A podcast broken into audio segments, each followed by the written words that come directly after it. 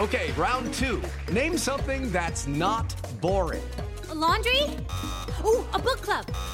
Computer solitaire, huh? Ah, oh, sorry, we were looking for Chumba Casino. That's right. ChumbaCasino.com has over 100 casino style games. Join today and play for free for your chance to redeem some serious prizes. ChumbaCasino.com. No purchase necessary. Full prohibited by law. 18 plus terms and conditions apply. See website for details. Hi, this is Dahlia Lithwick, host of Slate's legal podcast, Amicus. If you're listening to this show, you might be interested in Amicus's live show that we're hosting in Washington, D.C. on Tuesday, May the 14th. My colleague, Mark Joseph Stern, and I will be talking to some amazing guests, including Sherrilyn Ifill and a sitting state Supreme Court justice all about how originalism, a relatively recently invented way of interpreting the Constitution, has taken over the Supreme Court and radically reshaped the law. It's been doctrinal rocket fuel for the conservative legal movement and facilitated the rolling back of abortion rights, the expansion of gun rights, and the obliteration of the separation of church and state. And as another wildly consequential Supreme Court term careers to its end, the court's originalists are on a tear. But there's something you can do about it, and we hope you'll join us in DC on May 14th to explore the possible pathways out of the current situation. Go to slate.com slash amicus live for tickets. Just a quick heads up there's a little swearing in this episode.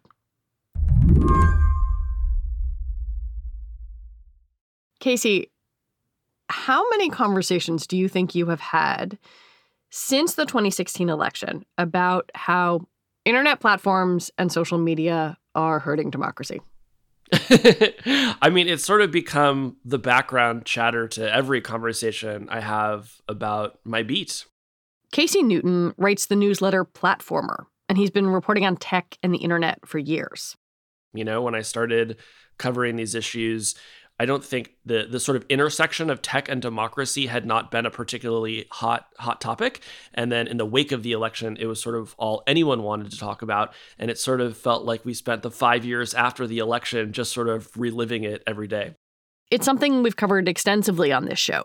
The idea that social media algorithms are primed to amplify content that is outrageous or offensive, to spread misinformation about COVID 19 or conspiracy theories about the 2020 election, or to be used to incite events like the Capitol riots. I think it's pretty common now in the Twitter timeline to say to see people taking it as a given that Facebook, Twitter, YouTube are all working together to destroy democracy.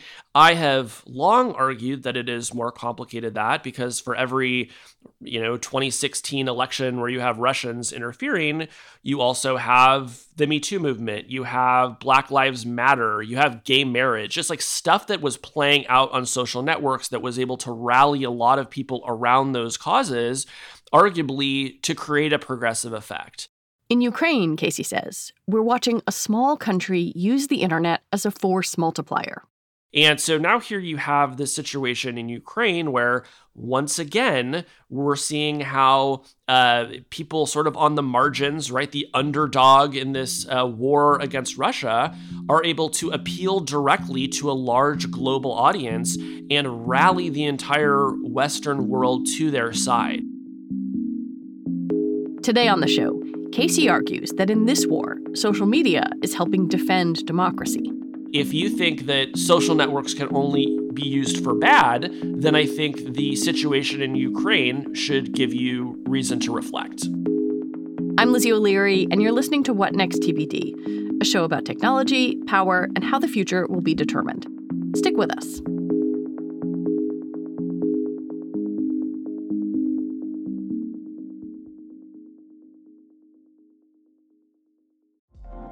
Apple Card is the perfect cashback rewards credit card. You earn up to 3% daily cash on every purchase every day. That's 3% on your favorite products at Apple, 2% on all other Apple Card with Apple Pay purchases, and 1% on anything you buy with your titanium Apple Card or virtual card number. Visit apple.co slash card calculator to see how much you can earn. Apple Card issued by Goldman Sachs Bank, USA, Salt Lake City branch. Subject to credit approval. Terms apply. Before the invasion started, you know, there's this vaunted Russian disinformation machine. Were you expecting it would own the internet narrative of what was happening? To some extent, yes. You know, the conversation about the Russian uh, information operation since 2016 has been to lionize it. And there was this assumption that if an invasion happened, it would be coupled with some sort of mass manipulation campaign. I think we really have to credit the Biden administration for calling Putin's shot in advance because it just made it exponentially harder for Putin to gain any ground in, in controlling this narrative, right? When, when the, when the Biden administration is saying this guy's about to invade a country for no reason and then he does it, very hard to launch a misinformation campaign that's going to change anybody's minds how is Russia gonna get their message out? Up until three or four days ago, there was a sort of easy answer to this question, which is they would get it out on RT and Sputnik, right? So in 2005, they start this uh, TV channel called uh, RT, formerly Russia Today, and they start building up presences on all the major platforms, and they're really clever about it. It's not just 24 7 Russians complaining about Yankee imperialist pigs, it's, uh, you know, crazy weather videos and cute animals and other viral junk that they're putting on YouTube and other platforms in order to attract you know, what we would call an organic audience. And then every once in a while, you know, you just slip in that Americans are capitalist dogs. And uh, over time, you're able to kind of build up your, your propaganda machine. For years, these platforms have faced calls to remove these platforms entirely or to at least make it harder for people to find them. The platforms resisted that for a long time. Um, starting in about 2017, they did start to take some measures, but then the invasion happened and the leaders of Ukraine started tweeting please get rid of these propaganda networks, which are all over Europe. You know, they're carried on the, the Dish Network and DirecTV, right? It's like a sort of like shockingly mainstream, even if it doesn't have a huge audience. And finally, everybody started to act in concert, just as they have on so many things related to the invasion. And now you cannot find these channels on many uh, TV uh, networks and services around the world. They have been pulled from the App Store and the um, Google Play Store store uh, throughout Europe. Russia is not going to be able to use these to get its message out. As we've all seen over the past week, Ukrainians have repeatedly used the internet to showcase the horror of Russian attacks.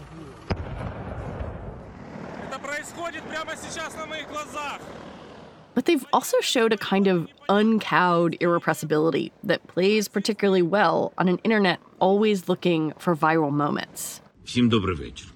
Лідер фракції тут. Like President Zelensky's cell phone videos from the street. Or the sailors at Snake Island reportedly telling a Russian warship, go fuck yourself. Or Ukraine's, frankly, sassy official Twitter account, which asked for donations in cryptocurrency and immediately raised millions. The thing that we hate about the internet is that it is so big and it is so fast, right? And so if I want to say something terrible, I can reach a lot of people in a hurry with that. And yet that same dynamic is incredible for fundraising. When there is a, a, the, the biggest crisis in the world of the moment, and you have the attention of most of planet Earth, you can raise an insane amount of money in a hurry, right? And so I'm somebody who worries about the lack of friction on the internet basically every day. And yet here is a case where it is clearly being used for good.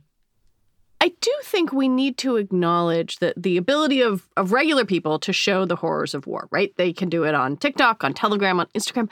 But this is not the first social media war. People have been saying, oh, Ukraine. No, was very much happening in Syria, but it didn't move international opinion and policy in the same way. In terms of what makes this different, there's the obvious question of, of, of race, but I also wonder if there's something in the way we are consuming social media now or in the way it's being deployed. It's hard for me to think of something about the design of these systems that has changed fundamentally between Syria and Ukraine. I do think that there is a significant degree of racism in the way that we have been treating these stories. I also think that we just sort of allot our attention differently based on, in part, like the geopolitical importance of the question. And that's not a good thing, but I do think it's a reality. Uh, on a practical level, though, like I, I wonder, listening to you talk about sort of engagement engines, if there's a self fulfilling cycle there, right? So if you are maybe primed to follow that news and you are clicking on that content and you are maybe amplifying it and sharing it, does that then spin out to kind of boost it more and more? I think it does. And, and you know something something that I would say that I think is different here is to the extent that there was something novel in the the social media dynamics look at the Ukraine Twitter account, right? I mean, they're tweeting stuff like, "What do you think of like Russia? Like tag them." You know, they're posting memes, um, and they're calling on platforms directly, saying, "Remove this from your app store, remove that, ban Russia from the internet," right?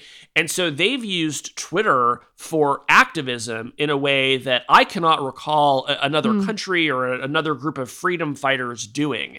And and and that I think just sort of speaks to the power of Twitter in particular to really focus that it's like a magnifying lens to just like focus the energy of the internet on a particular subject. The major platforms have largely worked alongside Ukraine and Western governments, or acquiesced to their demands. Facebook restricted access to RT and Sputnik. Twitter has added state media labels to their links. Google and Apple have disabled live traffic data, so it can't be used for military targeting. I write about these platforms more like they're quasi states than they are corporations because they're just so big. You know, they have like billions of users. Um, they just they're but they're borderless, and so I think they have to practice diplomacy like any other state. And essentially, what we've learned is that they are aligned with the Western international order, and it makes sense. Like these businesses only exist because of the rule of law, because of democracy and the right to self determination, we shouldn't find it unusual that they are aligning themselves with with um, those groups. You know, uh, more practically, they're aligning themselves with everyone with the power to to regulate them. Right. Um, th- now, there's an asterisk on that because Russia has been trying aggressively to regulate them and has been trying to prevent them from taking some of the measures that they've done. But I think it's fair game for American companies to say when there's an attack on an, a Western democracy on one of our allies, we're going to do largely what the government asks us to do to aid in the the resistance. There's another question for for tech companies that have employees in Russia or do business there. It, it's called the landing law, and I wonder if you could explain kind of what that is and and the quandary it puts some of these companies in.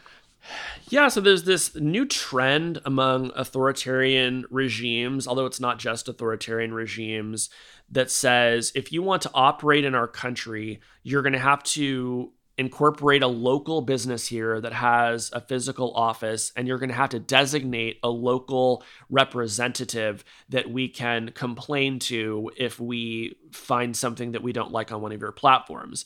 In practice, what this means is that there is now a person who can be physically intimidated if the government doesn't like what they see. You know, we've already seen this to some degree in India, where like the SWAT teams are raiding the offices of Twitter because uh, the Modi government didn't like a label that had been placed on a tweet. Um, and you have now something very similar in Russia, which is called the landing law. And the whole idea is they want to be able to pressure uh, these platforms into doing their bidding um, no matter what it is. And so last November, when Russia had elections, there was an app that helped people coordinate their votes against Putin. Um, you know, the idea was instead of splitting our votes between many candidates, this app would figure out who you would cast your vote for to maximize the chance of um, sort of gaining ground against Putin. And Putin insisted that platforms remove this app from the App Store, and initially they resisted, but then they went out and he intimidated all of their employees, you know, and threatened them with jail or worse. And lo and behold, those apps got removed from the App Store. So that's a really scary precedent to me. The idea that you know you're you're threatening to physically injure someone in order to get apps removed from app stores, but that's the world we're living in now. Do you think any of this, the the landing law, the intimidation around the App Store, does it make these companies reassess doing business in Russia? It's a huge market. I was talking with um, uh, a sort of high level platform executive about this question last year, and they were saying that journalists always approach this as a binary question, right? Like you're either there or you're not. And if then if a country does one bad thing, you should pull out and really stick it to them. But Pretty when you big do that, bad thing. I agree. Listen, I agree. I agree. But the flip side of that is that the moment that you do that, to the extent that your services are used by journalists, they're used by human rights workers, nonprofit organizations, members of the resistance, rival pop, uh, politicians, you're taking away those tools and services and infrastructure. So, could you maybe do more good by finding a way to remain? So, you know, there are a lot of people at, at the big platforms who feel like, to the extent that they can do that dance and remain in the country, they can do the most good. And, you know, I think if you contrast Russia with China, Russia has much worse control over its internet, right? It hasn't built up nearly the same infrastructure to surveil people, to censor people, which means that, you know, in practice, you could probably get much better information on YouTube, for example, than you could on Russian state media. And, you know, if you want Russians to have credible independent media at a time where, you know, the, the day that we're recording this, like all of these independent um, media outlets in uh, Russia are just saying that they, they have to shut down because, you know, Russia has basically declared them illegal. YouTube might be the best shot that, that many average Russians have for, for getting independent media.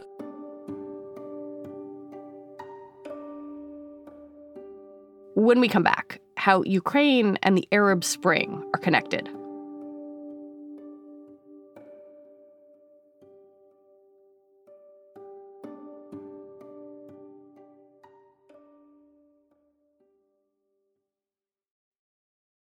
Listening to Casey talk, it was hard not to think about the Arab Spring and how, for a moment, it felt like the world was connected in a good way. Like Twitter and Facebook were giving activists a degree of power they didn't have before. But then that moment ended. The Arab Spring is such an important moment in the history of the platforms because it is where they got their moral certainty that what they were doing was uh, good for the world and that if they could reach as many people as possible in the world, they could do a maximum amount of good.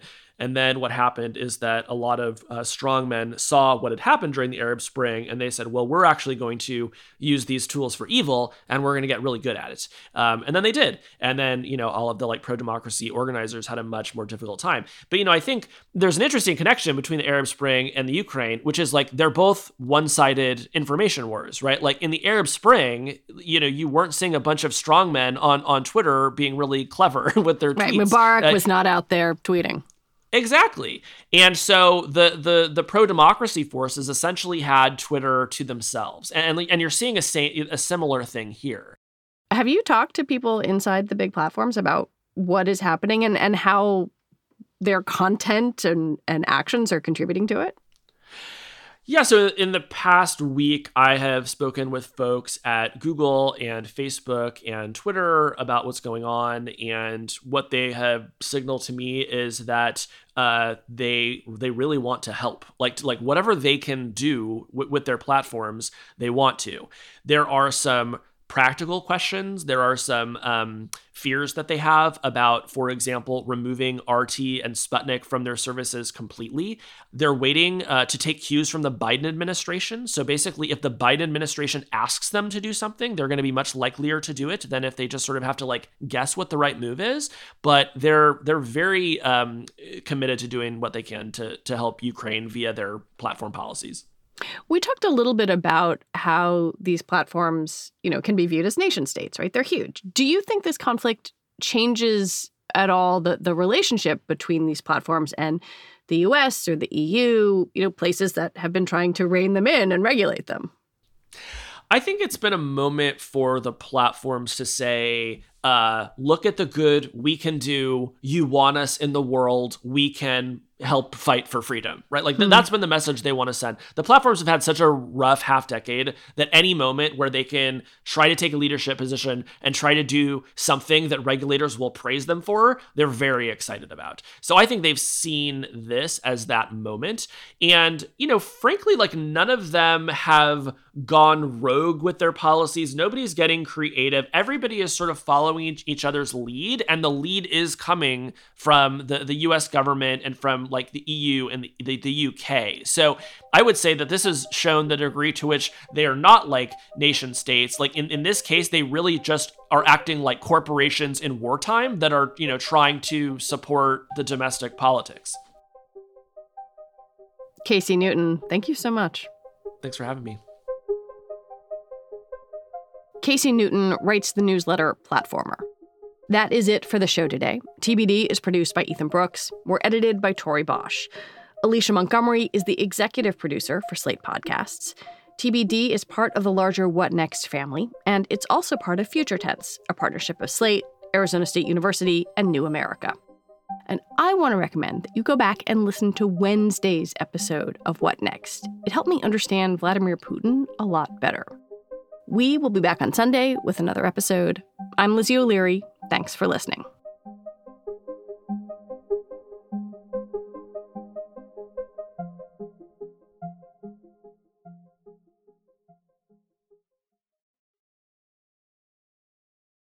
For the ones who work hard to ensure their crew can always go the extra mile, and the ones who get in early so everyone can go home on time, there's Grainger, offering professional grade supplies backed by product experts so you can quickly and easily find what you need.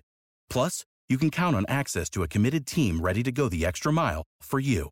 Call, clickgrainger.com, or just stop by. Grainger, for the ones who get it done.